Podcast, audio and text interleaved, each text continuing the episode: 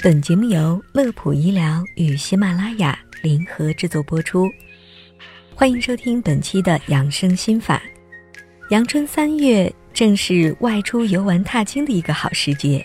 相信很多的小伙伴都已经约了家人或者是好友，准备出门活动一番。今天节目中，我们就带来一篇碎碎念的春季踏青出游健康指南给大家。在今天节目中会给各位一些提醒和建议，出门之前不妨先来听一听。首先要叮嘱大家的是，一定要穿得舒服。不少的女生为了拍美美的照片，在穿衣上都是煞费苦心，可是千万不要忘记，外出应该以舒适保暖为主。因为春天正是乍暖还寒的时候，气温忽高忽低，而山区则可能会更冷，所以一定要带足衣服，以防感冒。穿着上应该以宽松、舒适、吸汗的纯棉衣物为主，鞋子最好是轻便高帮的旅游鞋。还有一点可能会被大家忽视的，那就是袜子，最好选择线袜或者是厚尼龙袜，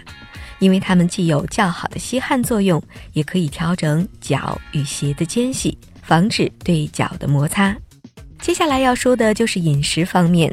如果在当地农家院就餐，应该选择人流量较多、干净的餐馆，而自备食物的情况应该以热量高、重量轻、便于携带为选择标准。面包、鸡蛋、巧克力、牛肉干或者是罐头食品，这些都是不错的选择。而水果方面则比较推荐香蕉，香蕉的糖分可以迅速地转化为葡萄糖，立刻被人体吸收，是一种快速的能量来源，而且携带起来非常方便。还有呢，就是要带上水壶，对于山泉或者是井水要尽量不直接饮用，这里不推荐的就是易碎的玻璃瓶装食物，还有易变质的食品，比如没有密封的熟食等，非常容易引发腹泻等疾病。第三点要提醒的是，如果出游地点选择在较远的地方，应该尽量带上一个小药箱，把晕车、感冒、过敏、腹泻、防蚊虫、跌打损伤的药物都准备好。慢性病的患者日常用药也一定要记得带上。此外，要提前查询天气情况，并且准备防护用品。